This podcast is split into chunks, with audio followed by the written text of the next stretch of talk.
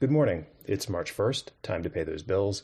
It is a beautiful morning in New York City, and this is your Indignity Morning Podcast. I'm your host, Tom Scocca, taking a look at the day and the news. And yowza, there is a lot of news this morning, starting with the defeat of Chicago Mayor Lori Lightfoot in the first round of the city's mayoral election last night. The people of Chicago seem to be patting themselves on the back for getting rid of a mean, off putting weirdo mayor after a single term, which is pretty bold for a city that re elected Rahm Emanuel. But New York's own Mayor Kopp was rambling something this week about how he doesn't believe in the separation of church and state. So, mayors are mayors. Mayors are freaks. Who will the next mayor of Chicago be? 66% of the voters in the first round did not vote for first place finisher Paul Vallas. One of the downsides of doing these audio segments is having to look up how to say people's names rather than just silently reading and typing them. Another downside is that the voice memo app on the Apple operating system seems to corrupt its files in mid recording if you do too many takes, which is why you'll be hearing this sometime well after 10 a.m. But back to the Chicago mayor's race. Second place finisher Brandon Johnson saw 80% of the voters not vote for him. So Chicago moves on toward an April 4th runoff between Vallas, a belligerent cop lover, and Johnson, a progressive. The people of Chicago can surely look forward to a constructive effort by each candidate to positively attract voters to their side as the national press respectfully listens to the concerns of Chicago without imposing any sort of pre existing narratives about law and order or other generic frameworks onto the particular municipal decision. Eli Lilly and Company suddenly announced this morning that it will be capping the cost of insulin at $35 out of pocket for patients. The New York Times, in its quickly posted news story, says that the company announced it would be doing it to help Americans who may have difficulty navigating a complex healthcare system that may keep them from getting affordable insulin the complexity of the healthcare system being that the healthcare system contained Eli Lilly and Company, which charged too much money for insulin.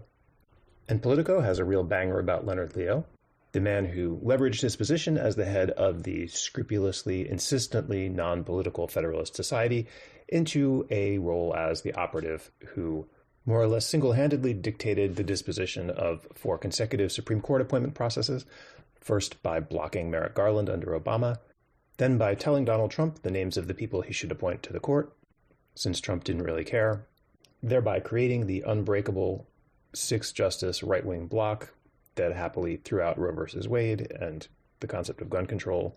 All of that is just background.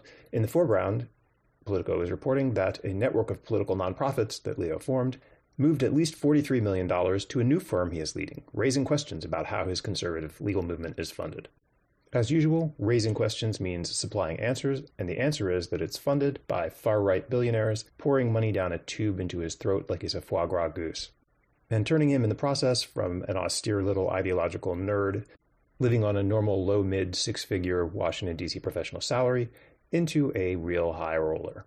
Since 2016, Politico writes, his recent wealth accumulation has included two new mansions in Maine, four new cars, private school tuition for his children, hundreds of thousands of dollars in donations to Catholic causes, and a wine buyer and locker at Morton's Steakhouse, according to Politico's review of public records. There's some fretting in the piece from people who are still trying to sell the Federalist Society as anything other than what it is, by the contradiction between Leo's public image as a devout, sincerely pious, daily Mass going Catholic and the fact that he's rolling around in a big pile of money like Jimmy Swaggart.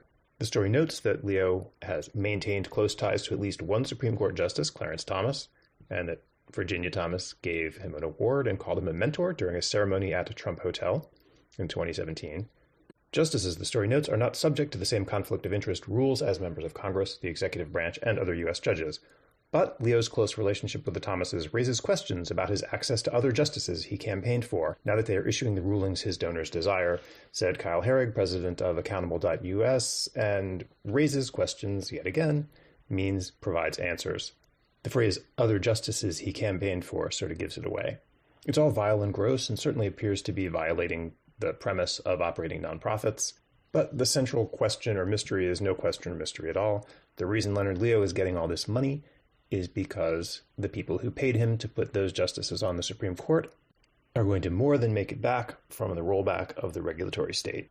That's the news. If you enjoy the Indignity Morning podcast, please share it with a friend and please subscribe to Indignity so that we can keep on doing this. If you don't enjoy the Indignity Morning podcast, please also subscribe to Indignity so that we can write more stuff for you to read on the page. Take care of yourselves. We will talk again tomorrow.